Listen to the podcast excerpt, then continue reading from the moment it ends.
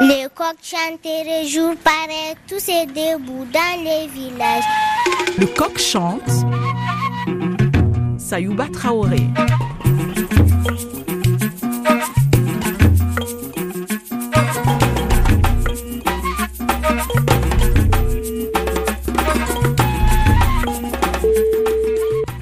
Allô? Oui, euh, Monsieur Morisseau? Oui, lui-même. C'est Monsieur Traoré de Radio France Internationale. C'est pour l'interview euh, que je vous ai appelé Ah ce oui, matin. d'accord. Oui. Très bien, ça y est, je suis, je suis disponible. J'ai une demi-heure à vous consacrer, je suis à vous.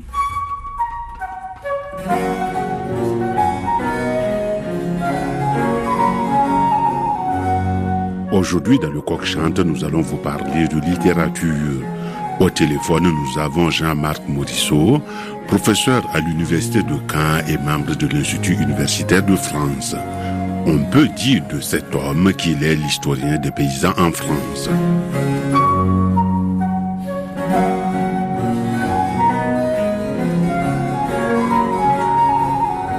D'abord, découvrons qui est notre homme. Jean-Marc Morisseau a commencé sa plongée dans l'histoire rurale avec une thèse de doctorat en 1992 sur les fermiers de l'île de France, l'ascension d'un patronat agricole entre le 15e et le 18e siècle. Depuis, ça n'a plus arrêté. En 1999, il publie l'élevage sous l'Ancien Régime, les fondements agraires de la France moderne, du 16e au 18e siècle. En 2002, il publie Terre mouvante, les campagnes françaises du féodalisme à la mondialisation de 1150 à 1850. En 2007, il publie l'histoire du méchant loup, 3000 attaques sur l'homme en France. En 2018, la mémoire des croquants, chronique des campagnes françaises de 1435 à 1652. Récemment, la mémoire des paysans chronique de la France des campagnes de 1653 à 1788. C'est en parcourant tous ces travaux que nous avons décidé d'avoir avec lui une conversation. C'est une collecte de témoignages les plus directs possibles et les plus proches possibles du monde rural, des campagnes, les paysans d'abord, mais également les artisans, les commerçants et les villageois, depuis euh, l'époque de Louis XIV jusqu'à la Révolution, qui sert de référence puisque ça couvre tous les départements français, toutes les années, de 1653 à 1788. Vous dites que cette année 1653 s'est marquée par deux événements majeurs, c'est-à-dire euh, l'alphabétisation qui pénètre dans les campagnes et la croissance démographique. Oui, ils ne le sont pas tous, hein, mais comme ils euh, représentent 12 à 15 millions de Français, avec euh, ne serait-ce que 10% d'entre eux sachant écrire, évidemment, ça veut dire que on a peut-être un million de scripteurs, comme on dit, susceptibles de d'écrire et de signer, euh, notamment à la fin du XVIIIe siècle, un million, alors qu'au début de ma période, il y en avait peut-être que 200 000.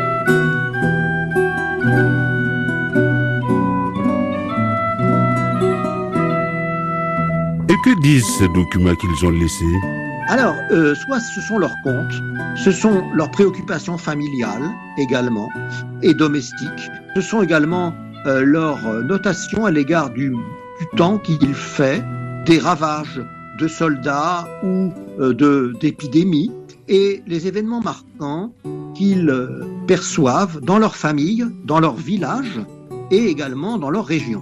Donc les comptes de la ferme, s'il y a une mauvaise récolte, si ça s'est bien passé, si on a bien vendu. Oui.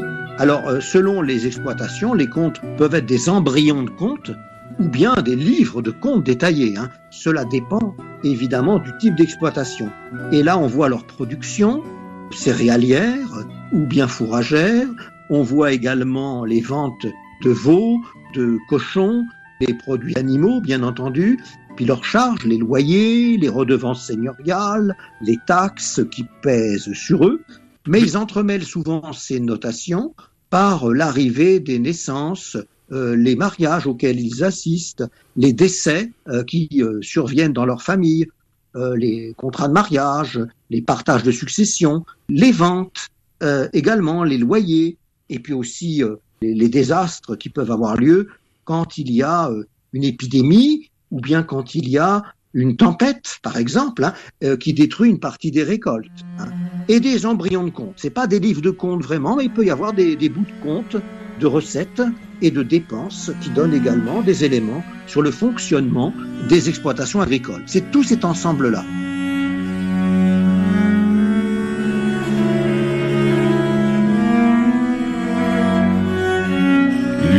Ces milliers de documents laissés par les paysans des campagnes françaises a conduit Jean-Marc Morisseau à structurer son livre en trois périodes. Une première période qui va de 1653 à 1700 et qui est marquée par la pression fiscale de l'État, les destructions des guerres et les fléaux de la nature. Une deuxième période qui va de 1701 à 1750. L'auteur lui-même dit que cette deuxième période est marquée par des incertitudes dans les campagnes. Euh, une période très noire, une accumulation d'événements catastrophiques.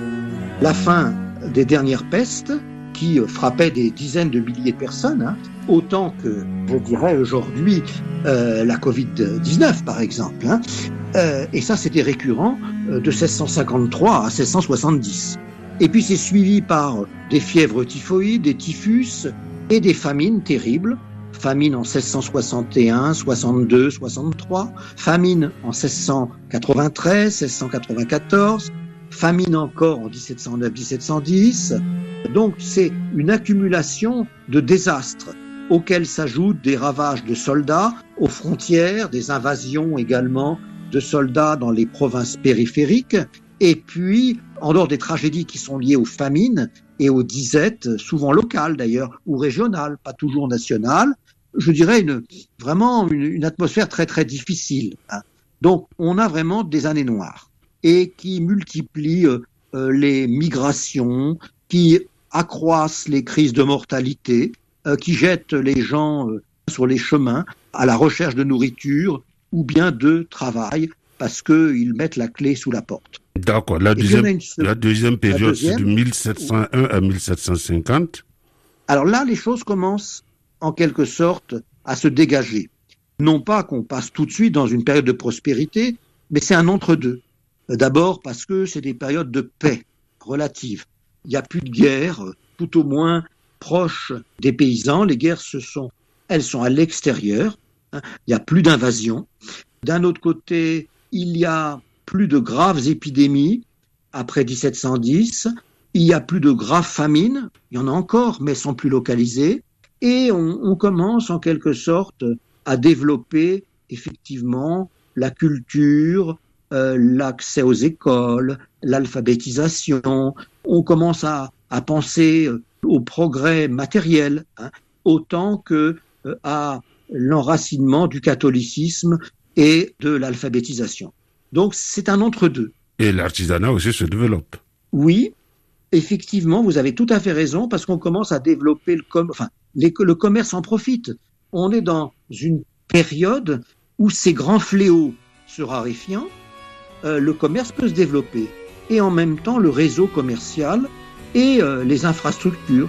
C'est l'époque où on commence hein, vraiment euh, le pavement des routes, de certaines routes. On améliore un peu les transports. hein. et ça se voit également dans les moyens de circulation.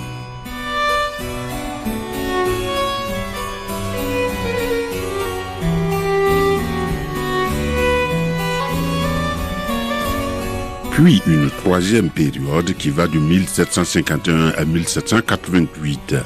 Nous sommes dans les derniers temps qui précèdent la Révolution française. Toutefois, dans les campagnes, il y a des espoirs générés par les progrès techniques et les progrès sociaux qui se dessinent. On est sorti de la décennie 1740 où il y avait eu notamment une très grave épidémie de grippe pulmonaire hein, euh, qui avait entraîné euh, beaucoup de morts et d'une crise euh, économique commencée en 1737 qui s'est terminée en 1743 marquée par des disettes également. Donc on sort en quelque sorte de ce climat euh, national très très difficile. Euh, L'horizon se dégage. hein.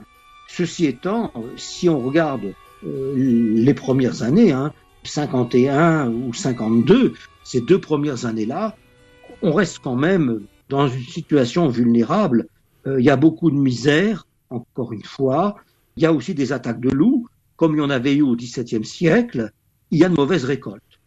la première année vraiment faste, si vous voulez, c'est 1753, où on a une des meilleures années du siècle, avec en particulier de bonnes récoltes, et où euh, les loisirs, la danse, la musique, en quelque sorte, se euh, multiplient et montrent que le bonheur de vivre, en quelque sorte, commence à, à, à prendre euh, de plus en plus d'importance.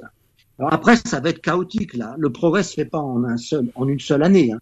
mais on va voir alterner effectivement des, des, bonnes années vraiment, de plus en plus importantes. En 1757, on a notamment une très bonne année. En 1759, on en a une autre.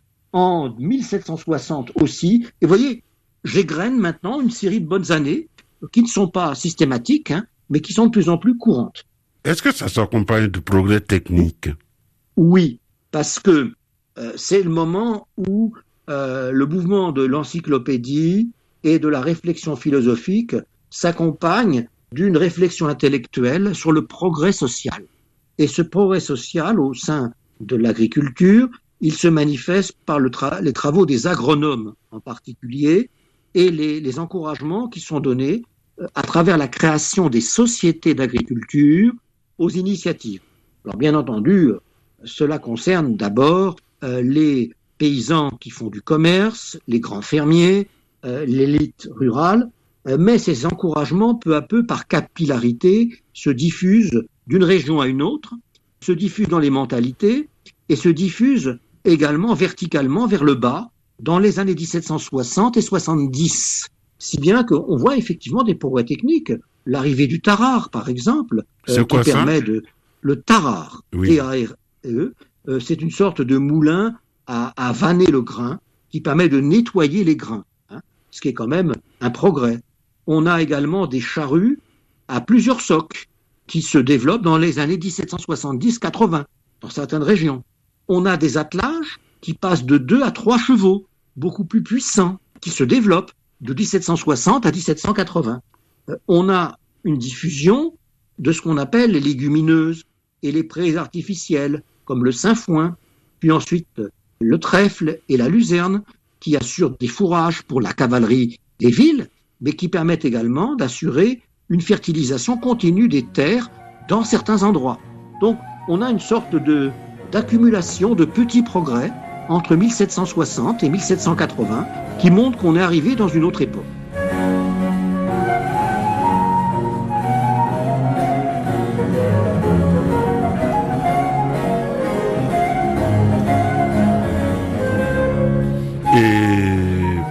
Euh, l'enseignement, l'éducation en général s'étend de plus en plus. Vous avez tout à fait raison. Les petites écoles se diffusent et dans ma mémoire des paysans, euh, je fais entrer euh, le public dans les écoles de village qui s'établissent ou se développent surtout à cette époque, surtout pour les garçons, mais une place est faite de plus en plus pour les filles également.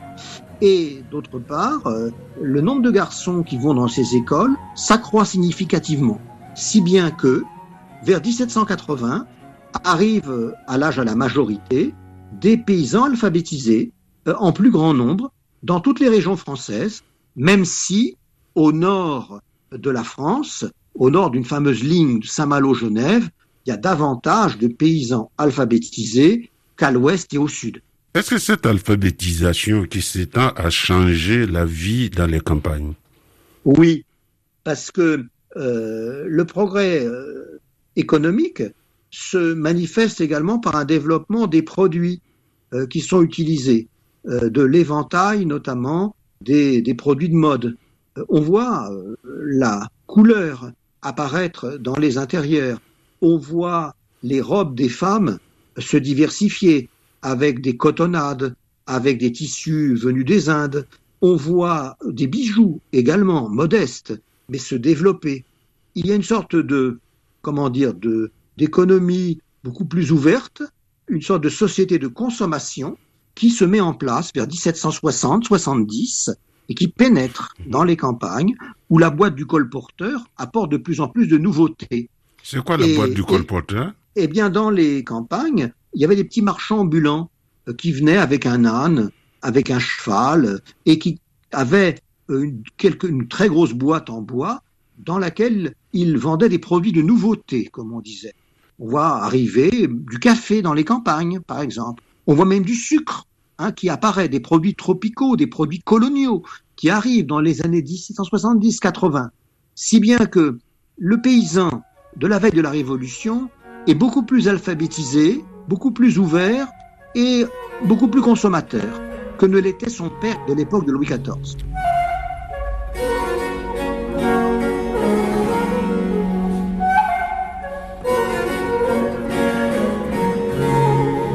On peut dire que cette boîte du colporteur sortait le paysan de son isolement. Elle faisait le lien entre villages, entre départements, et elle apportait le monde dans les villages et les hameaux. Oui, ça ouvre aux idées également. Ça ouvre aux modes de consommation, mais également aux idées en circulation. Tout à fait. Il y a une sorte de brassage qui se fait peu à peu, dans lequel euh, les maîtres d'école, les curés de campagne aussi, les propriétaires fonciers, enfin, jouent le rôle d'intermédiaire culturel entre les villes et les campagnes. Donc des idées nouvelles s'acclimatent en même temps que des produits nouveaux et que des objets de consommation nouveaux euh, se répandent. Alors, on sait ce qui a eu lieu en 1789. Est-ce que les paysans ont pris part à cette révolution française et quelle est leur contribution? C'est-à-dire l'année 88, en quelque sorte, je dirais, assure au sein du monde paysan français une prise de conscience de l'importance des contraintes qui pèsent encore sur eux, alors que le progrès, en quelque sorte, économique et le progrès culturel euh, va dans le sens d'un affranchissement, euh, d'une libéralisation, d'une réforme importante des contraintes traditionnelles. Vous comblez un vide par tous ces travaux. Euh, je peux le dire parce que bon, on connaît tout de ce qui se passait en ville, on connaît tout de l'histoire de la haute société jusqu'aux plus petits détails, mais les, Oui. camp- les campagnes, euh, il n'y avait pas d'histoire en fait, il y avait que les Oui. contes qu'on retenait. Ben, là, je, je voulais en quelque sorte redonner voix au chapitre à ces anonymes du passé hein, euh, qu'on n'a pas vraiment beaucoup écouté jusqu'à présent et en montrer euh, la richesse comme acteur quand même euh, d'une histoire euh, subie très largement mais euh, construite également par eux de plus en plus à travers les siècles. Je vous remercie. Ben, de rien. Et puis bonne euh, continuation et bon courage pour tout. Hein. Merci. Au revoir. Nous étions en compagnie du professeur Jean-Marc Morisseau à l'occasion de la publication de son livre La mémoire des paysans chroniques de la France des campagnes, un ouvrage qui retrace l'histoire rurale de la France de 1653 à 1788 à travers l'étude de milliers d'écrits et de documents laissés par les paysans eux-mêmes. Il y avait aujourd'hui à la réalisation Eva Piedel, au micro Sayouba Traoré.